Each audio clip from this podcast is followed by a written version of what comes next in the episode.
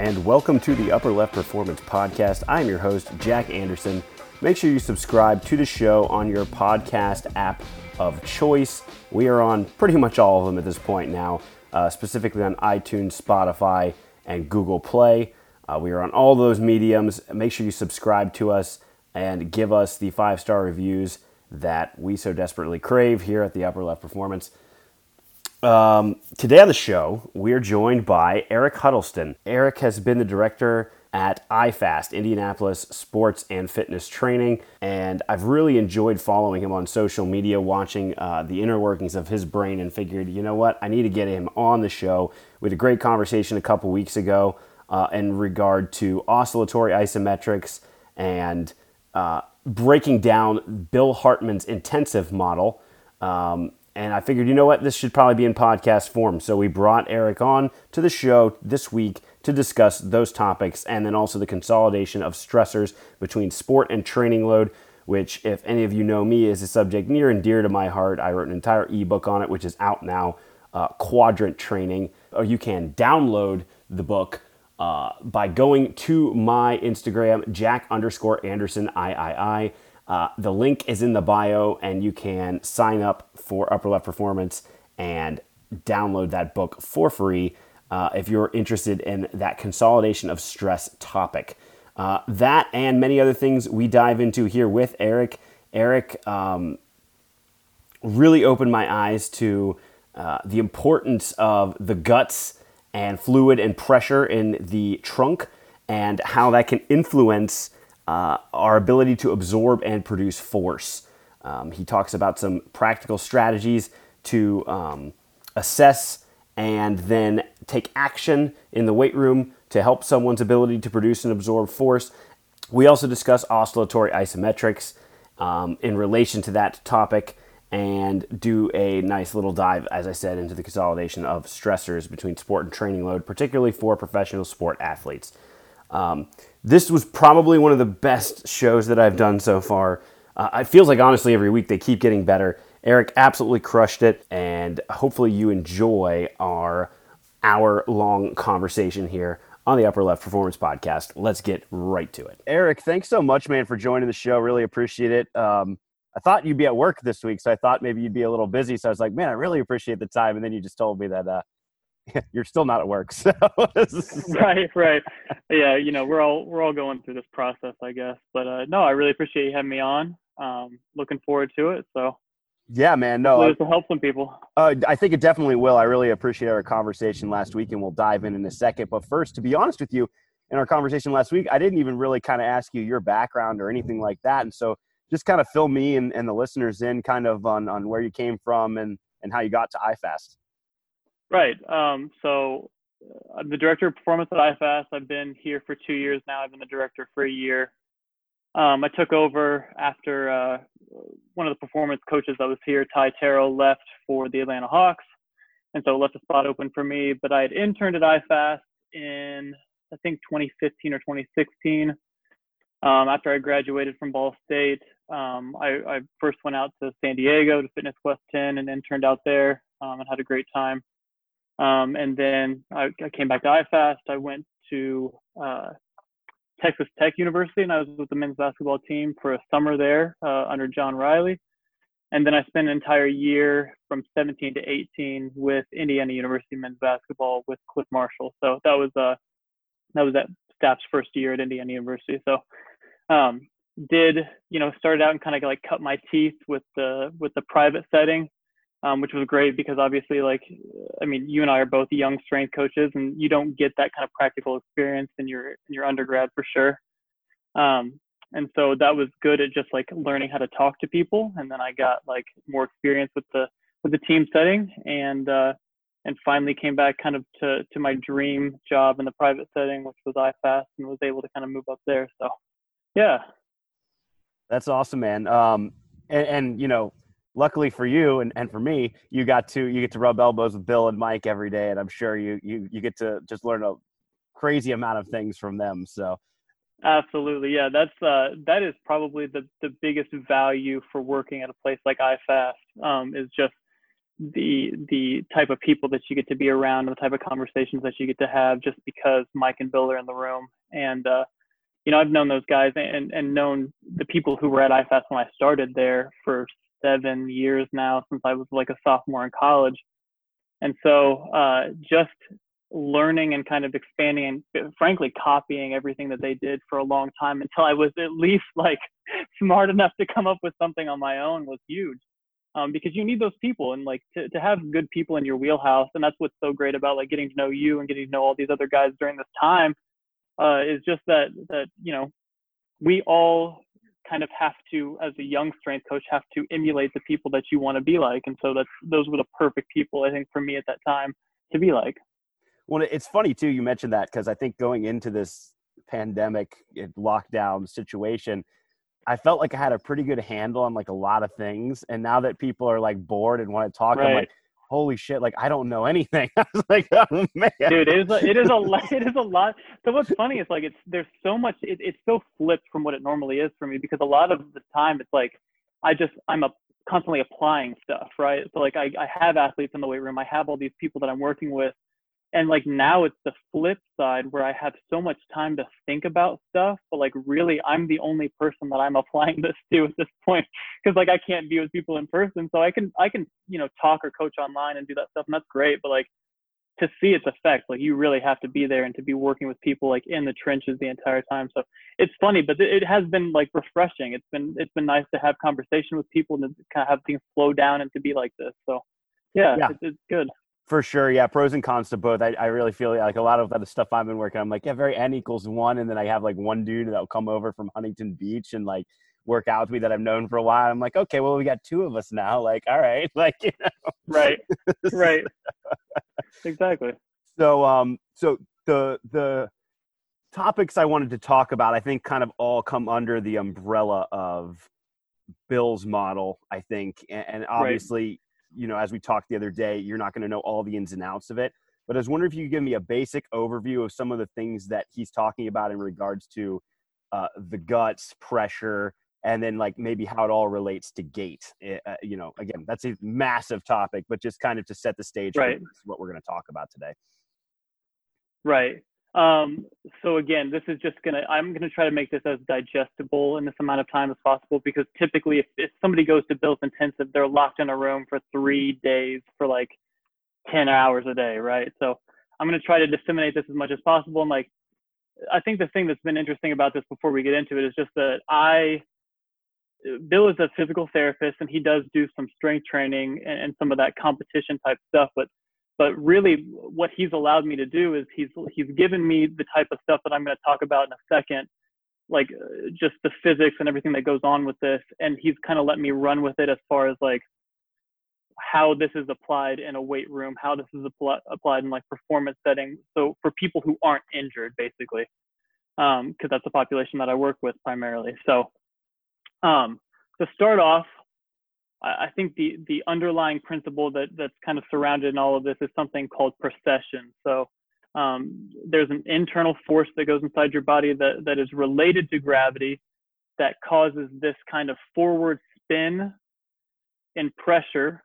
So so everything's moving forward. So the guts are moving forward. Um, when your heart beats, it, it actually contracts from the back forward and kind of like throws itself forward and then loops around again. So there's this there's this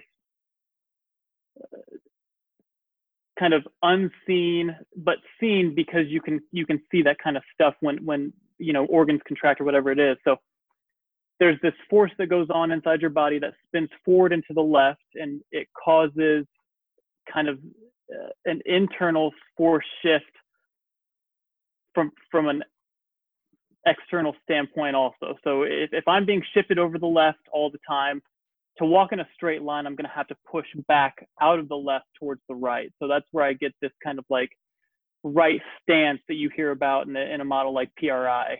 Um, so if I've got you know, PRI will, will will attribute all of this to uh, to like asymmetries inside the body, which is true, but but there's this underlying force that that shifts everything over the left, and then for you to push out of it, you have to push out of the left into the right. Um, and so what this does when you have when you look at different shapes of people so we'll talk about shapes i think here in a little bit also but um, there are there are kind of just uh, genetically predisposed thorax shapes that that people are going to be better at certain things than they are at other things.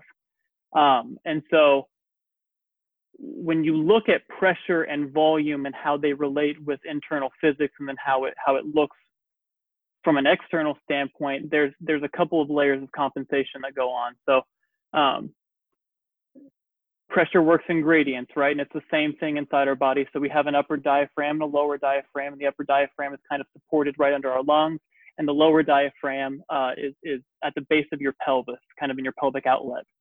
And uh, so when you have an area so so we talked about this before in like the shape of a triangle or an inverted triangle right? And so i want to get away from that because i, I want to talk in like 3d shape. I, I think that makes a lot more sense. So like if we look at an ice cream cone you've got this area of at the top that is that is uh, high volume and low pressure and then the area at the bottom at the tip of the cone that is that is low volume and high pressure so obviously, when you have something like that, you have a gradient system that says, look, that pressure at the bottom, it builds up to a certain point and then it has to go up. It has to move through this gradient upward. So um, those are the type of the type of people that you see in short duration. Uh, they're they're going to call it like aerobic sports, but uh, or sorry, anaerobic sports. But they're they're power sports, they're your jumping athletes, they're your sprinters. Those are the people that live at that end where like they've got a wide shoulder and a narrow pelvis. Um, and then you can kind of there are four classifications of that. So there's the inverse of that, which is just like you're kind of floppy, gravity, you know, gravity sinks them into the ground all the time. They don't, they're not good at jumping. Uh, I wouldn't call them good force producers, anything like that. And then you have like these kind of hybrid models. So you look at a power lifter, power lifters are very compact, but they're also very wide. And so they look kind of like, I don't know, like a can of sardines maybe. So they're a little wider. Um, and then you have people that are great at cross country. So they're kind of like that string bean. And so they've got a different kind of like helical angle that they live with also. So all of those kind of shapes in accordance with this, this internal pressure that we talked about kind of predispose people to, to what they're going to be good at. Um, so yeah, I, I, think that's probably without getting too deep into like what all is happening with some of this stuff, like that's probably the best explanation that you can get in five minutes. No, that's and that's beautiful. I think that for like our our intents and purposes, it's perfectly reasonable explanation. So delve into kind of, for example, what we're seeing, um, especially with the the first one you mentioned, which I think is probably like, or the first two probably, which is probably the two that you're working with predominantly at IFAST, and I think what most of us working right. with, basketball players in particular are probably going to see. Uh, what are what are some strengths and weaknesses and and and things you're seeing um, that you need to kind of work on in training with them? Right. So so if we talk about that first shape again, we're talking about the ice cream cone shape, the, the people that you would see in a in a more uh, more like power based sport. Um, because of that shape and we talked about like the the high pressure and the low pressure at, at the base because pressure is so so easily reversed out of the bottom they're going to be good at your jumping sports. They're going to be good at your at your high speed sprinting.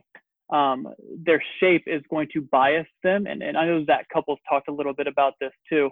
Um, when you had him on is is he talked about like vertical displacement of the pelvis as it comes down. Well, that that doesn't coincide very well with the shape that we're talking about right now, that ice cream cone shape.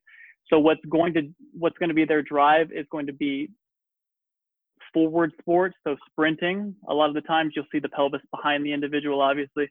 Um, PRI will call that an anterior pelvic tilt. Um, and they're going to be your very explosive athletes. So um, when you look at that, they're going to be really explosive, but do they have the other end of that from a training standpoint? So are they good at loading or accepting force? And what we find a lot of the times is that that is not their strong suit.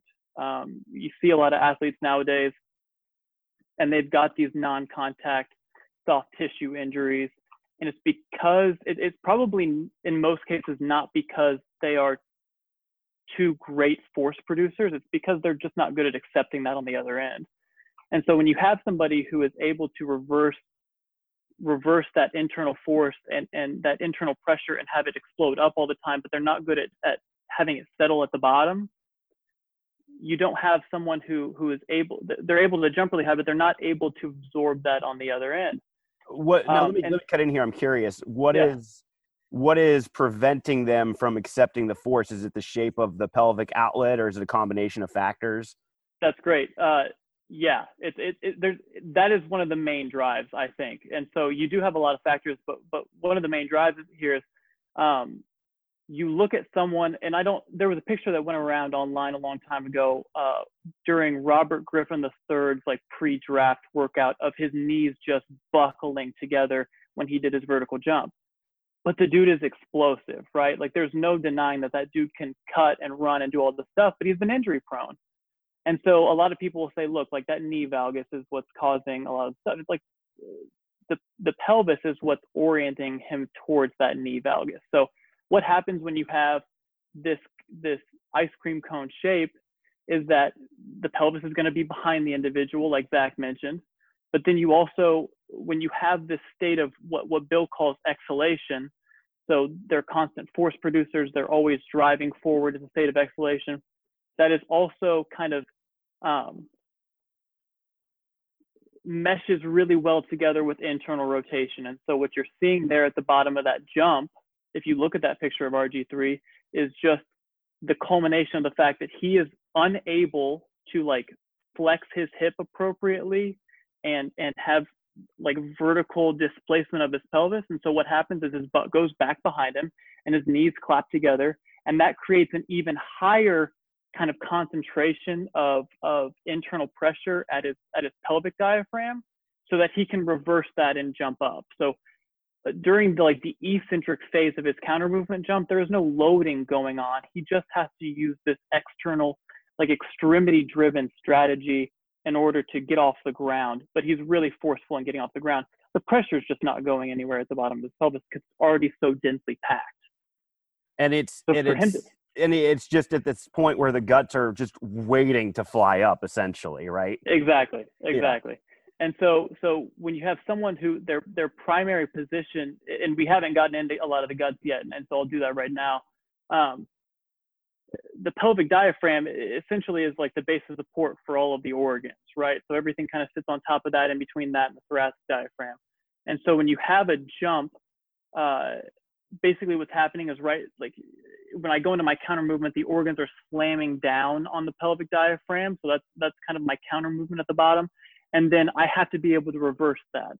And so when we look at that ice cream cone shape, like they're almost always ascended anyways because they're they're very good at being pushy and they don't load well. And if they don't load well, that's where we're going to see those soft tissue injuries on the on the opposite end. And so when they're not able to to descend that pelvic diaphragm on their on their downward descent and and to be able to like you have to use compensatory movement in order to overcome that and to, to just like get the task done right like athletes are really good and our bodies in general are really great at just being able to go through the path of least resistance and if my pelvic diaphragm is not reorienting and those guts aren't slamming in the bottom and i can't get that like i'm going to knee valgus and i'm going to hip shift back and i'm going to you know be what ty terrell would call like a back jumper so like my torso collapse forward and before i can go up so um that's just like that end of the example. And so those are a lot of people that that we would work with on the higher end of the spectrum. But like most of the people that that come to me as like a high school or young athlete, like they're not on that end of the spectrum at all. Like normally when you come for performance training, it's like you're probably not good at something, or like you recognize that at least, right?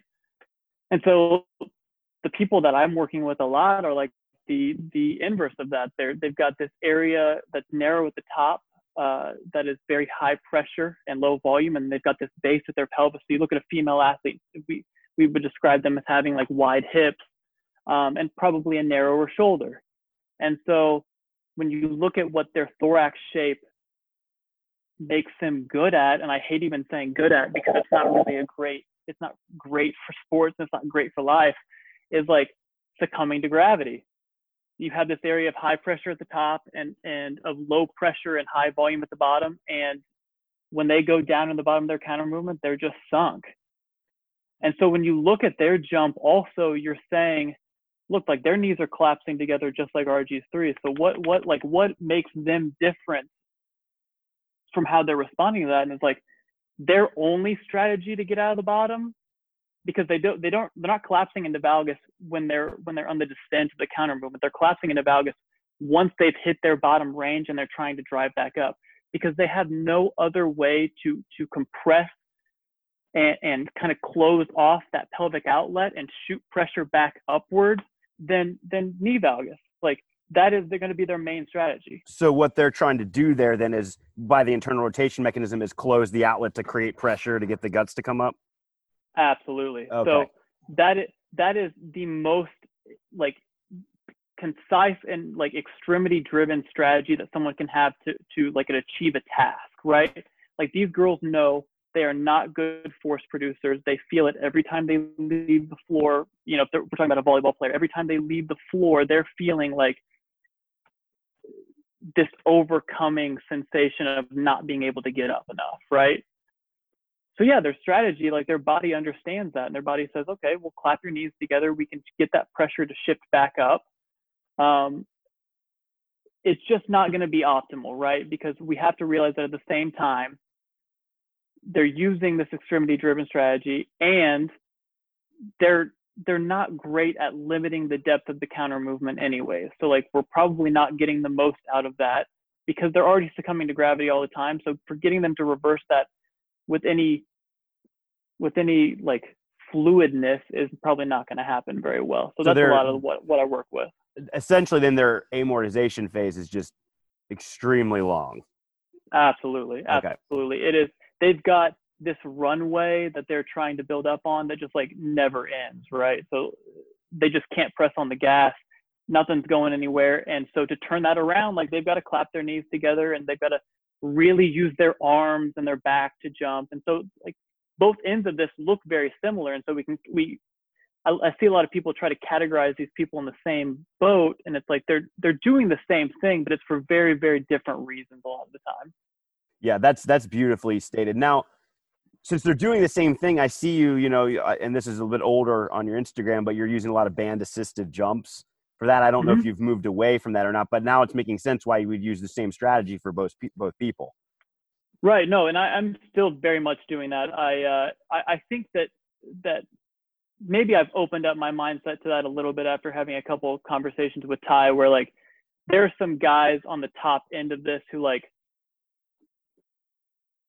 if I'm looking at a professional basketball player in like a micro dosing session, like maybe they're about to go out on the court.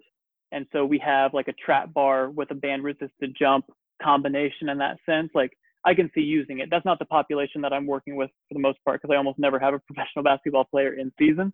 Um, and and so what that video was basically saying was that like for most of my population, they are not going to be good at limiting the depth of their counter movement. So like the band assist helps with that for that for that person who's the ice cream cone shape. Uh, they are going to be able to to just simply accept as much force as they can because it slows down that portion of the jump where they like land. So I do a lot of repeat jumps with band assist.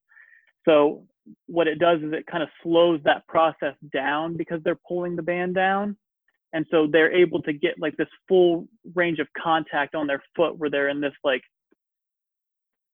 toe kind of back to midfoot to heel and then they they're able to repeat off of that. So so they, they do really well with the with the pushing part but they don't do well with the landing part. And then when you have the inverse of that and you've got that kind of loose sally who who is sinking on the ground all the time that band is going to keep her from getting so low and to to just like giving in to gravity so much that she's able to actually push out of the bottom. So um it's really really an effective exercise i think for for both ends of the spectrum because it gives them what they don't have already. And for your inverse, uh, like ice cream cone person, I could also Yeah. see that reaccelerating the guts a little more quickly on the way up too, right? Absolutely, absolutely. And so the reason that I don't do band resisted a lot is because, uh, and this was explained to me a long time ago by Bill, was that over like slowing down something that's supposed to be dynamic. And so if you look at like band resisted sprint starts or band resisted like shuffling or anything like that, or in this case when we're talking about band assisted jump, you are stopping that that uh, release of the the organs from the pelvic diaphragm on the way up by by strapping a band over their shoulder and slowing them down. So it doesn't have the same carryover that it would if you were to just let them jump, right? Like by band assisting it, you're allowing that that same pattern to happen. The organs still slam down on the pelvic diaphragm during that like amortization phase, but they're slamming down less violently, right? So it's giving both ends what they need. But when you come up out of that, if you're looking at a band resisted jump, it's just like it, it's stopping everything that's supposed to happen naturally from like an internal physics standpoint, it's stopping all that from happening. Um, and, and so when then when you take the bands off and you do another jump, like yeah, their force output probably goes up if you're testing it immediately, right? But from my understanding, that's going to be based on like a, a muscular extremity driven effort to overcome that force rather than like an internally driven method of, of overcoming that. And do you think so? You, you're saying we could almost train the acceleration of the guts and use the guts to our advantage. Yeah, I think Yeah. so. I mean, I think I think so. That's why if you look at my Instagram stuff too, like I use water bags with a lot of people who are ready for something with a water bag because the water bag does the exact like if I'm using it for a clean, right? Like, and I'm not even looking for like triple extension in a clean because I I don't think that probably happens a lot even like in an operational jump on the court. But when I'm using something like that, like I have to bring that water bag up and so the the fluid splashes from the bottom of the water bag to the top of the water bag and that's momentum that i'm that i'm like gathering right there. And then when i'm doing my catch after i've already my, my heels have already hit the ground then the water comes down and it's it's slamming into the bottom of the water bag and then i've got my catch and that's my that's that's literally the response that my organs are having. Like it's not instantaneous. Everything is delayed a little bit. And so to be able to catch that or to be able to use that momentum to explode up like that's that's the most the most simple training effect that I can have in like one session is getting someone to to utilize that quicker because like the strength and the power stuff will come. That's not that's not like that. But like if you get someone to understand like if I'm going down, if I if I'm a loose Sally and I don't I don't cooperate with gravity well and I get this huge exhale and it causes my my thoracic diaphragm to um you know to to elevate and and i get this high pressure situation going up throughout the motion then i'm already priming myself to get off the ground quicker so if you can just instill some of that very early on it like it makes a lot of sense Yeah, and this is a great lens to look through because I, I- force is obviously happening. Like we're creating force with all these things we're doing, but I think a lot of times we only look at that. We're not looking at the other things, and this is like a, just a great lens to look at. So Yeah, I that's that's been something that's been confusing for me as I've talked to a lot of people recently is that like sports performance is always looked at as like increasing like the concentric drive that somebody has. So increasing that ability to like produce force. And like really nobody's looking at the other end of that. It's like we can create all this force, but then you have guys complaining about like patella tendonitis all the time. It's because they're, they're great force generators and you're, you're creating the situation where everything is like moving up or moving forward, but you don't teach anybody how to, how to move back or to move down well. And so that's when you get all these thought, like you see a guy in the NFL, like put a foot in the ground and push and, and, and cut away from the sideline. And like, they can't control that force into the cut. And so they're just not pushing well out of it. So when you look at repeat stuff like that, it's like, okay, when we talk about gait or we talk about like repeat jumps, like this stuff is repetitive. And of course they have to be able to get off the ground or to be able to push out of a out of the hip.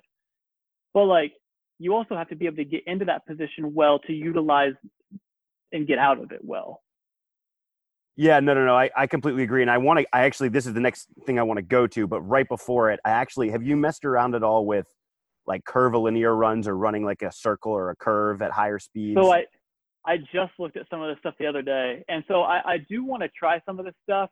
The thing that uh, that you have to look at, and maybe this is a discussion that we should have like another time too, but um, because I, I don't know really, I really don't know where this lands because when you look at internal precession and you look at like how people turn in general, turning to the left is what we do.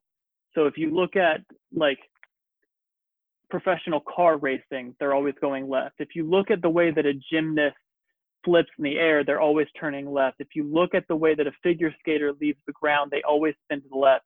And because that precession, like spinning to the left, is easy for us. Eh, that's where we want to go anyway, right? That's where we want to go. There's, there's, I don't know how much of like training to the, that's what's confusing about it is like, I can see a justification for like curvilinear running to the right, right?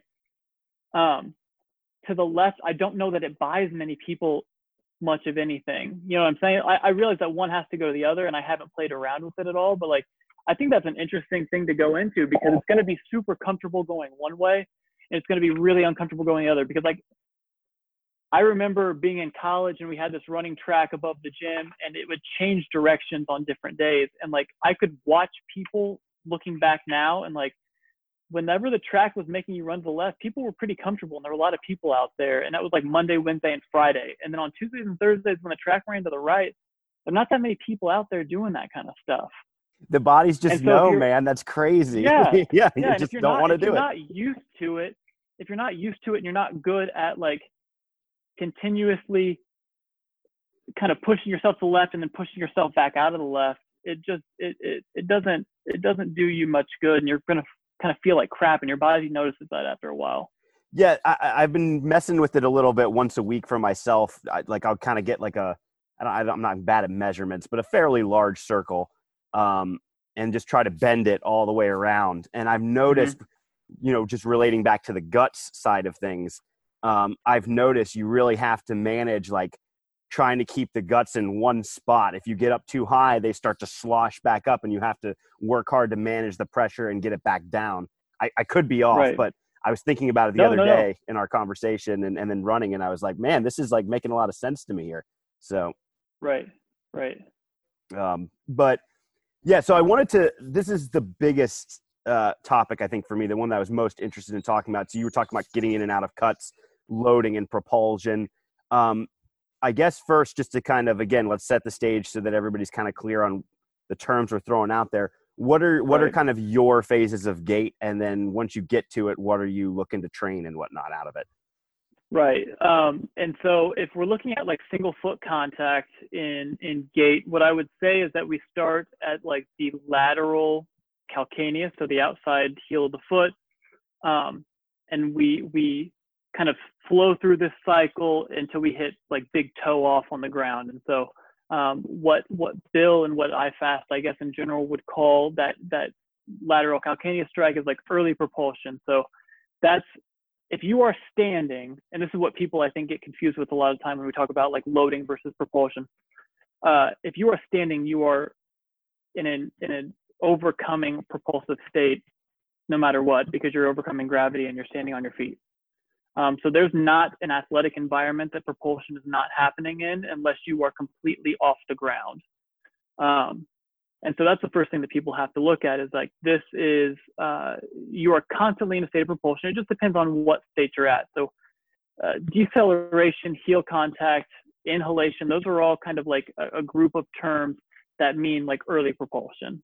And so that is I have just made contact I'm assuming on the front leg, and then you, you look at the back leg, and the back leg is in its late propulsive stage, or it's off the ground at that point. Um, and so as you kind of roll towards your midfoot, you hit kind of like around where your arch is at, you start moving kind of more medially um, with where your ground contact is at. And so you're that's what I would call a mid propulsive state. And so I don't think you're fully inhaled. I don't think you're fully exhaled. You're still bi- biased towards exhalation at that point because we have to remember that it is still it, propulsion. It's still an exhalation position. It is still something where you are fighting gravity. And so when you get to end range or toe off, you're at your late propulsive stage. And so that's where we think about, um, you know, the greatest amount of hip flexion, the greatest amount of, uh, uh, or sorry, uh, hip extension, um, the greatest amount of, of, of knee extension. Um, and then we're at our end range of motion. We're pushing forward, and we've probably already started to to think about at least or, or anticipate heel strike and early propulsion on the other foot at that point. Okay, yeah. So so now taking all that into into account, um, what I'm trying to think of like the best way to phrase this. What so so there's to me this is the most interesting part is that you're not really using the term loading at all. Um, right. You know, and and and yet we still know we're loading, but kind of in an early propulsive propulsive state, right? Right. Okay. Um, yeah. Oh yeah. Go ahead. Go ahead. Um. So loading, I think when when you use that term, you have to consider like there are going to be some muscles that are doing a majority of the work and there's going to be some muscles that are just kind of structurally being there right? So we look at like hip extension and obviously like the glute is doing a huge amount of like concentric contraction which is pushing fluid forward in the body and it's kind of like eccentrically orienting but like it's like if you just keep getting if you're standing in line somewhere and you get like pushed from behind like everything on the backside is that rigid push and you're falling forward into it. And so the falling forward part is what I would consider like a loading phase, right? Like you're not actively pushing. It's not the muscle's not contracted or compressed, but it's like it's accepting the force that's going that's that's coming from behind it, I guess. Okay, okay, that makes sense. Now, when you're looking to train this, let's say in the weight room, let's not let's not even talk about like sprinting or anything anything else because okay. I think I think this is probably probably one of the biggest disconnects I've seen in talking to other coaches. We can we can prescribe someone, for example, and we'll just use some of the examples I see you using. We can prescribe someone like an RFE, right, or a split squat of mm-hmm. some kind. And for most people, that's all it is. But for you, you're looking at it more in stages of propulsion, right? And you can position the limbs in different areas to get the stages of propulsion that you're looking for. So, kind of just explain that a little bit. Absolutely, yeah. Um, and so it, it all kind of ties back to to somebody's initial shape when they come in and what I've what I've determined that they need to get out of uh, you know the weightlifting session. But um, what you have to look at is still going to be like where is this pressure and and and the internal physics taking this person. So so you're still um, looking at the shapes then, kind of. Absolutely, yeah, okay. I have to. And, and then there, there's some variance in the shapes too that we can get into probably another time. But like, it's just a left versus right bias also too. So if I am always being pushed over the left, I'm going to be a better pusher out of the left and a better accepting of that push on the right side. Um, and so like the example that I that I give and that I use as kind of like a generic blanket is this RFE or, or, or FFE split squat. So if I'm going to do an RFE split squat for myself and I know that I am good at pushing off my left and not as good at pushing off of my right, um, what I'm going to do is I'm going to set myself up in a position that is going to try to push me towards late propulsion on my right side and, and kind of more early propulsion on my left side because that's not that's what I'm not good at. I'm not good at pushing. I'm not good at, at, um, at being forceful off my right. So I want to be better at that. And then I'm not as good at accepting that force on my left side. So I need to tone that back a little bit. So if I'm looking at like a rear foot elevated split squat, what I'm going to do is I'm going to put my left foot on the elevation and I'm going to have my right foot forward on the ground. Um, and what that does is it, we talked about this in terms of like tibial angle. That's going to set my tibial angle kind of uh, at a less than 90 degree angle, right? So I'm going to be a little more acute. Um, and it's going to, you're going to see a shift in body weight forward, which is what I want, right? Like forward is like the direction of propulsion. It's not downward. It's not, and it's not, you know, backwards. It's forward. So if I want to be good at that, I've got to set up exercises that are going to get me to to look like I'm moving forward.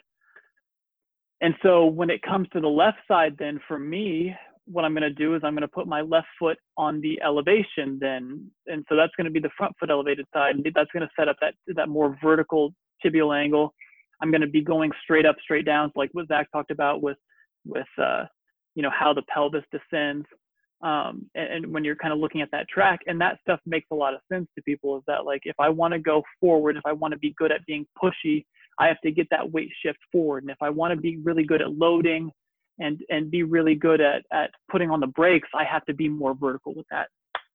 That's that's perfect, man. That's exactly what I'm looking for, and and I think that that just goes back to we're creating eccentric braking on the left, which is typically more propulsive, and then the vice versa on the other side. And so you're you're training asy- asymmetrically. Then you're not you're not doing an RFE on both sides. You know, again, depending on the person, but with right. this mindset, you're you're training yourself rear foot elevated on one side and front foot elevated on the other side. Right, and I think that's the way that it like it should be so it's so easy let's say you have all the resources in the world and you're able to look at force plate data like you can interpret this force plate data and say look like this person is not good at pushing off the right side so we need to make them a better a more explosive athlete on the right and like that's simple. Um, and you know i don't have those resources that are as, as readily available for me so i have to look at stuff like uh, like maybe the left side I see a, a greater increase in uh, hip ER, which would tell me that you know I'm I'm biased towards IR on that side, so that's going to make me a good pusher. And those are the tests that I use, and those are the tests that I learned from Bill to be able to say like like this person is going to be asymmetrical in their force production. Um, and, and so that's that, I think that's the way it should be. I think it should be this should be something that can be so easily kind of uh, like a trickle down into how we do everything because once you see it through that lens like it really does affect a lot of your decision making and saying like oh if i've got if i let's say i'm doing a team camp of volleyball girls like i can almost assume right off the bat if this is a if this is a group of girls that are all six one and up like i can assume how they're going to move when they come in the door for the most part right? Like then it just it trickles down into individual decision making. So so yeah, it's, it's, it's easy as that. And then, you know, when you look at some of the other stuff with RFE or FFE, you can look at where you place the load. So whether I do ipsilateral, contralateral loading is a huge thing too. So like, let's take that, that front foot uh, or that rear foot elevated example again. So my right leg is forward, my left foot is back on the box. For me, I'm going to load that because I want to be really pushy. I'm going to load that ipsilaterally on that right side because then I'm going to feel the load on the outside of the hip more and it's going to help me push forward and out of that. Where if I had the load contralaterally, it would be driving me back into that hip more because it would it would make the exercise be more be more vertical in how it moves. And so I almost so I, I like the way you're saying that because I was thinking about it in a different way because I knew you were going to say ipsilateral there, but I was almost thinking like it it's trying to pull you onto that outside loading uh, like early propulsive state, and you have to resist that and push back the other exactly, way. Exactly. Exactly. Right. Yeah. Same thing. Okay. Yes. Okay. It is setting. It's setting a constraint to say like one of my biggest things for myself and my coaching is to like have as little like vocal input as possible. So I don't want to tell somebody like, hey, push out of this hip or do do this or that. Like I'll just set the load in their outside hand and say, look, you have to fight this load and, to be able to push out of the hip. And so what what a guy I used to work with, uh, Jason Neal, used to call this was like we used to for the athletes we used to call this into a cut or out of a cut. So whenever the load was ipsilateral, it was out of a cut because I felt like they had to load more more uh, more laterally and push out of it. And then when you have you know into a cut or that contralateral load, you've got uh, you've got someone who is literally trying to sink into that hip and then and then push out of it. So yeah, no, it was just it was just a simple way of looking at things that those easy constraints are a really really good way to to not have to say anything and to get the result that you want from somebody. So then on the the front foot side, you're going to load contralaterally to get the opposite effect, correct? Exactly, exactly. So you so you look at that and and what that load does is that turns me into that hip so that so that front foot when it's elevated, it's already at this position where you have a more vertical tibia, and then it's pulling me into the hip as I go down. So I'm turning into that side, whereas on the on the ipsilateral side, I'm turning out of the hip. And if you just look at where their belly button is pointing, this is something I learned really early on, is to like look at where their belly, if they had a laser coming out of their belly button, what direction is that laser pointing throughout the exercise? And if you look at contralateral load, it's pointing over the front knee. And if you look at ipsilateral load, it's pointing out of the front knee. So that that's regardless of front foot or rear foot elevator or anything like that. It just it just makes sense to stack those things on top of what we're already doing. And then you get into other levels of it and say like the most influential piece I think that I've implemented into every exercise that we do is breathing because if I'm trying to control what the pelvic diaphragm is doing and what the organs are doing, breath is the easiest way to influence that because it's move it's literally moving the diaphragm. If I'm able to if I'm have somebody who's able to to appropriately like go through these ranges of like ascension and descension of the pelvic diaphragm, I guess.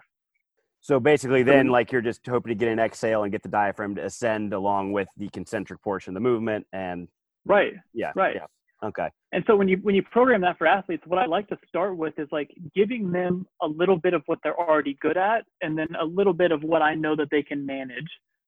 Um, and so if I have somebody who is who really succumbs to gravity really well and like they're not a good force producer, I still might start them in front foot elevation on their split squat, but I might give them like I might give them breathing that says, okay, we're going to exhale on the way down eh, or, or hold their breath on the way down. So they're holding this like primed, really uh, compact uh, uh, position as far as like internal pressure goes, because if you're holding your breath, you're also, that's like exhaling against an inhale, basically. Like you are, eh, the Valsalva maneuver, basically, eh, you're exhaling, but you're holding, you're exhaling against a closed glottis. Um, and so when you look at that, like that is an exhale position. And so I'm setting them up to exhale basically on the way down, and then I want them to exhale on the way up. So I get an exhale on both ends of that, and I'm creating this very condensed, uh, compressive, propulsive position throughout the entire movement.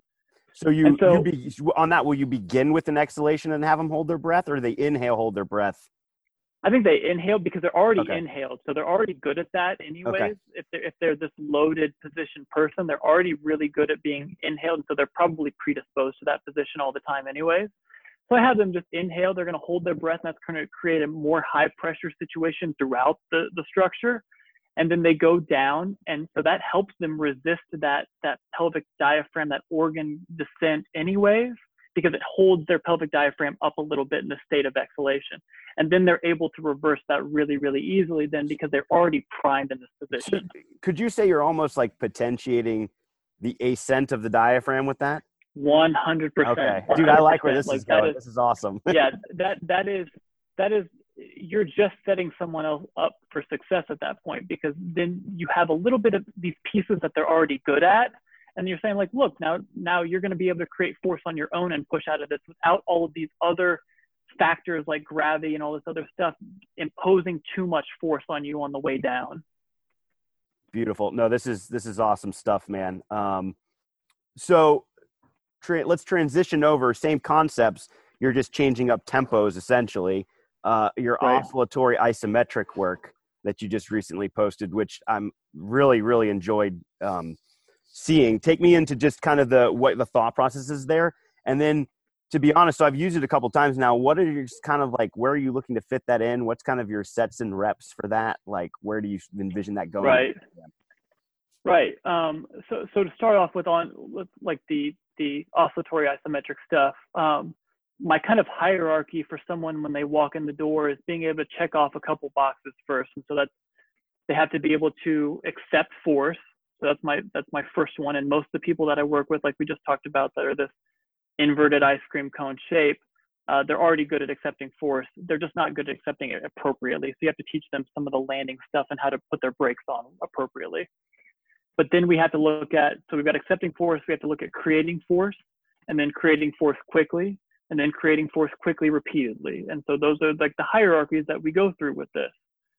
And so once they've checked off that box and they're able to accept force, then we have to be able to create force and create force quickly. And so that's where these kind of OI or oscillatory isometric drills kind of come into this is that I'm basically overloading a stop by, by adding weight to it and then having them put on the brakes as quickly as possible. So even if you look at the videos that I put up, like I'm not great at, at how quickly I am able to stop on some of these things. So I should be able to stop a little higher.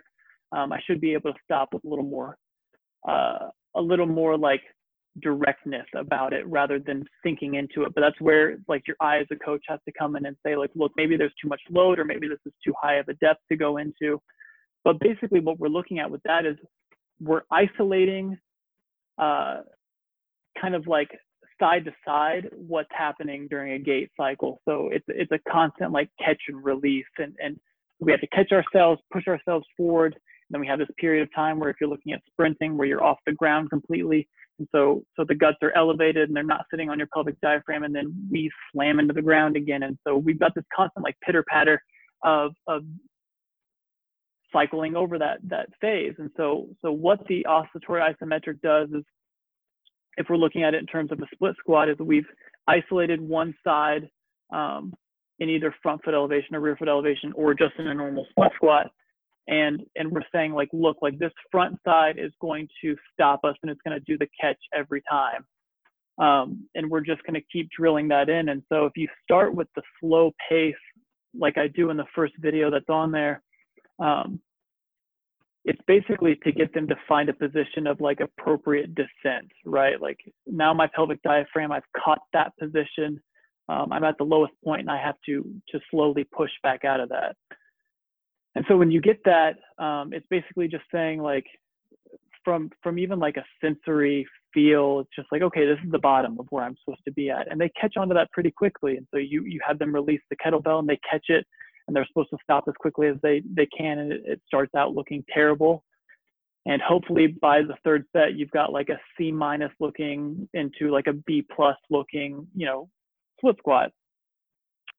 And so, you know, we can you can change up where the load goes on that also, but but the main thing that I'm looking for is like, okay, they're able to catch the brakes, they're able to go back up to the top, and they're able to to overcome that that drop that they just felt because there's that moment when they release the kettlebell that the organs are kind of just hanging in limbo eh, and they haven't reacted yet, right? Like there's no momentum behind them. You've started in the static position, you drop and you catch yourself and they slam at the bottom.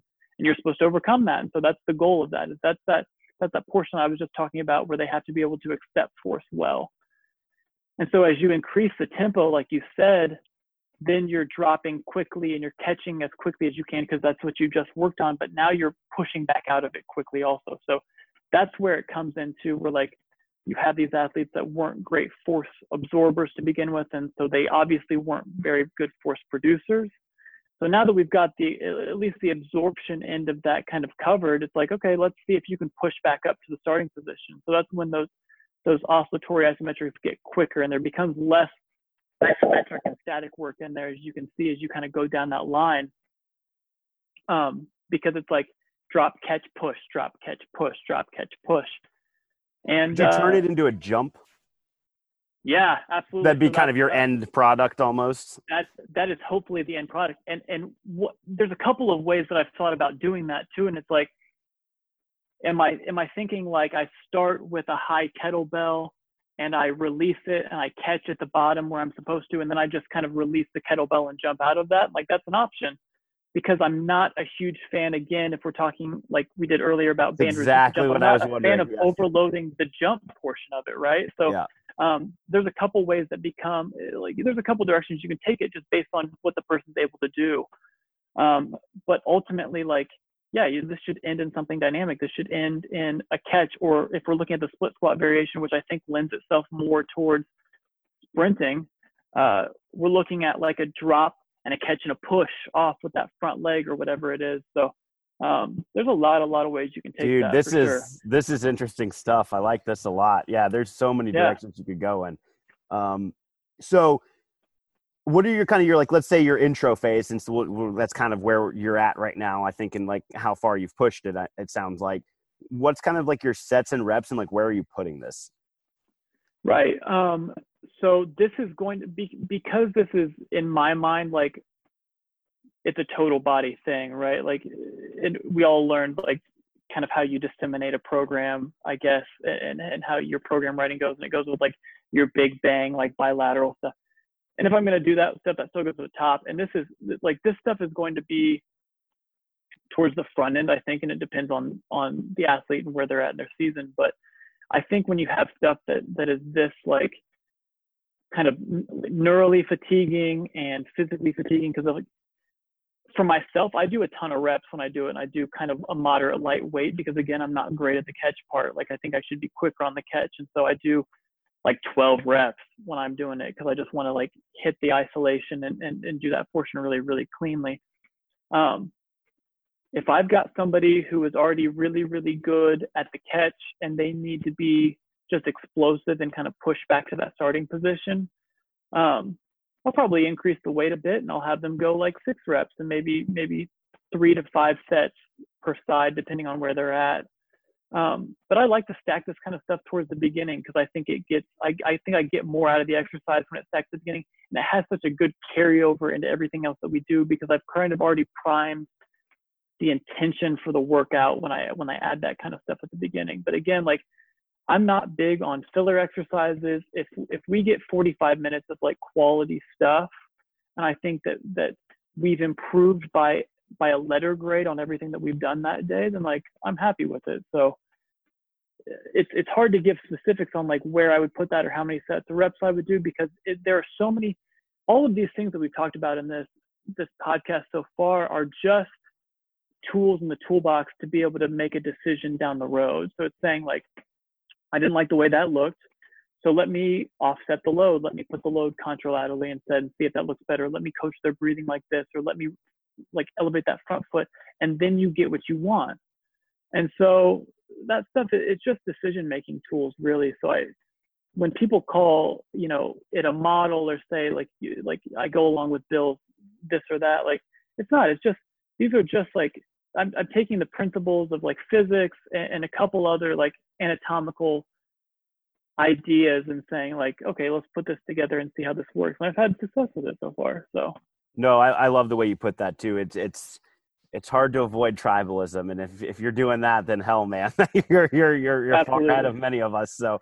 I, right. I one other thing I wanted to mention on that. So I've been I've been messing with them, and I had a couple other friends mess with these oscillatory isometrics, and I've noticed um, one of the things like the the guys that tend to overcome and they already are pretty good at overcoming they like to stomp the ground like they like to have a big uh, like they want their foot to come way up it's really heavy and like i've noticed you didn't do that and i've noticed i'd rather be more focused more on yielding and smoothness through this. So it's almost more like i'm trying to time up the catch so that it almost feels effortless when i hit that bottom position as opposed to like having it be this like jarring force. Does that make sense? It does. So what I would say is is if we're looking at that and someone is having to bring their foot off, look at where they're bringing their foot off in, in like the phase of this exercise. So if you slow it down, like maybe it's too much load because maybe that foot has to come off because they have to create so much force into the ground to get themselves back up to that top position that like there's this like flow of where it has to come off they so need that that reactive force coming back. Right. Okay. Right. And so I try to avoid that as much as possible and let like the the just shift in where my body weight is going be the driver of like early propulsion or late propulsion, that kind of situation. So um, if I'm forward leaning, like my pelvis is behind me, I can assume that I'm being propulsive. And if, if my kind of you know everything's kind of stacked and my my rib cage and my pelvis and my knee and my ankle are all stacked like that you can assume that you are you're in a pretty good like decelerative position so finding a balance there and i i do find myself when i do like a lot of reps i get away from like the form and my foot will start coming off the ground and stuff because my main push and this is just from being an athlete like the people that you work with are athletes and you've been an athlete and so your assumption is always like oh, this upward part's the part that I'm supposed to be working at really hard, like it's driving up and and and being forceful through the ground. It's like the landing part is probably what I need a little bit more of at this point. Dude, I'm gonna I can't wait to go train today. Actually, I'm gonna go have to check some of this stuff out and kind of play around with it a yeah, little. Yeah, man. So, yeah, for sure. Um, the the last thing I wanted to talk about, and this is kind of uh, general, and uh, it's hilarious. I'm I'm grabbing all this off just off your Instagram, but it's it's hilarious. Like this is kind of all the stuff I've been interested in recently. So um, right. You talk, you put together like a little template uh, for a baseball pitcher in a week, based on trying to balance and consolidate his sport load and his general training load. And I just kind of right. want to get your thoughts on like where you are with that right now. I actually just released an ebook like on this subject, and I'm like really into this this topic right now. So I was kind of wondering like where your thoughts are uh, with all yeah. Um, so so really, what this spawned from was just uh, I I got my first professional level baseball pitcher that I worked with, and I've never had somebody who had who like came to me and was like, I know exactly five months down the line from now, like what day I'm going to be pitching. Like you don't get that a lot in sport because like you don't you just don't have that kind of plan ahead, and, and baseball has that kind of that kind of thing. So so he's on a five day pitching cycle, and I was like, he's he's getting up in his career a little bit um, as far as his age goes and, and his years played. I think this is his 13th year as a professional baseball player um, overall. And so, really, what I have to do at his age is is really balance where these stressors come from and like the type of it's gonna it's gonna affect the type of quality that I get just across the board um, out of his training and then out of because I'm I'm doing his in season training also um, which is kind of unique opportunity for me. But because he's a veteran um, in, in, the league, he's he's got this opportunity to kind of have whoever he wants do his programming for him. So um, what I have to look at then is like the way that I broke this down, and because the MLB is very different than other sports in that, like the NBA, most of your games that they're not on a weekend are going to be evening games, right? Like they have to be a time where viewership is going to be high baseball doesn't care as much about the TV viewership, I think. So you get games that are in the afternoon sometimes and you watch them maybe on MLB Network and there's five people in the stands because everybody's working. And then you have evening games that are bigger. And so the kind of roadmap that I did that I built for him was this like evening versus morning and how do we stack the stressors to, to be the most efficient for his for his training and his recovery. And so if he has an afternoon game, and I, I kind of, I, I think I put a cutoff for him of like an afternoon game being a game that started before or ended before five o'clock. If he has a game that he ends before five o'clock, he's already, and he's pitching on that day. So we call that day zero. Um, what I want is for that day to, to be, to stack those high stressors as much as I can on that day. So he gets done with the game before five o'clock. That leaves him time, if he's feeling like it, in my mind, to get a workout in afterwards. Um, and so, of course, we're looking at something that's going to be more in terms of like microdosing. So a lot of like low volume, but but but high metabolic stress.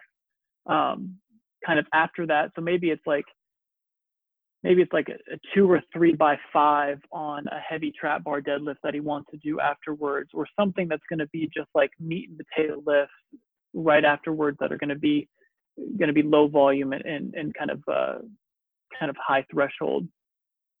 And then uh, on the opposite side of that, if he's got an evening game, obviously I don't want him doing a lot of that like ramp up stuff beforehand because if you look at the way that they warm up in baseball, like he's probably got two hours of like build up throwing that he's doing beforehand anyways.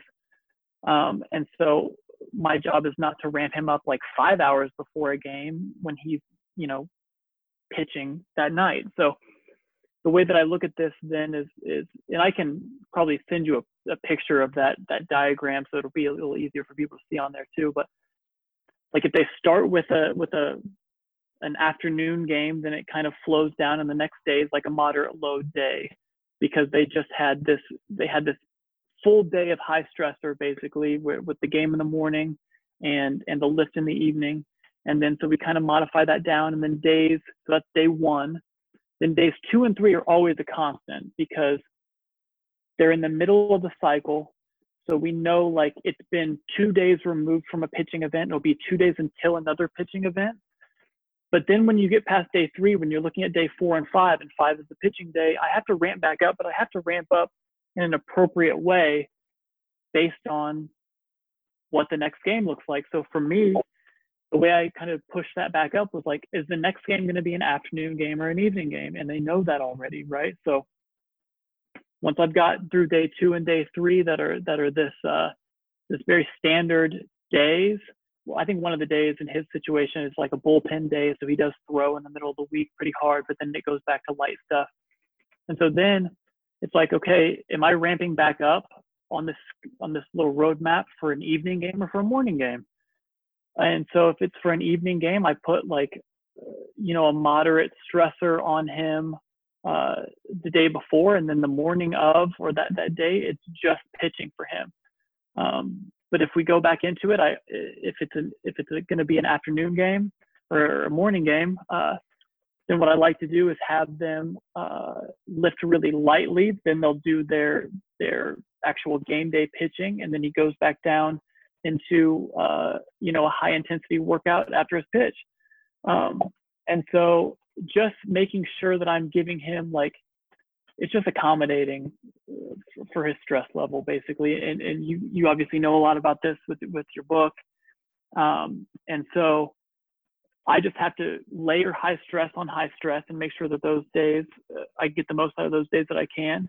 And the days that are supposed to be be low or or moderate should be low and moderate across the board which you see a lot of the times with with people especially young strength coaches i'd say is is oh, we've got an off day, so now we're going to bust it, right? Like we're going to get the most out of this day, and it's going to like we're going to grind you in, and then you got a game, you know, the next day or whatever it is. It's just like if we're making all of these day days high, we're not getting.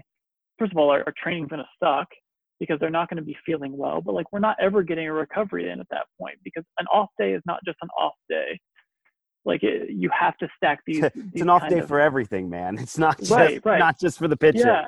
Yeah, exactly, exactly. Not just because we're not throwing doesn't mean uh, like we're not stressing yeah. the body that day. So um, it was it basically just came from that. I haven't done much with that lately, just because we've been at this standstill.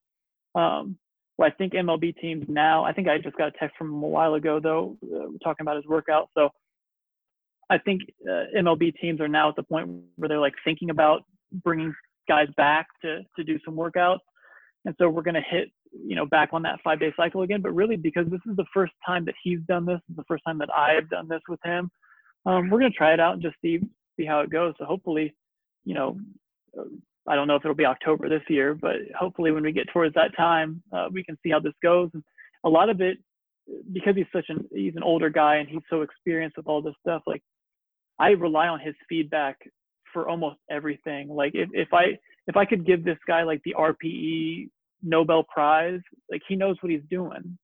So when I when I have the guy that I trust like that, it's easy to implement something like this because he knows what feels like a light day to him and and what should feel like an off day. And like he's not a guy that I have to be in his ear like, are you pushing hard enough on the days that we should be on?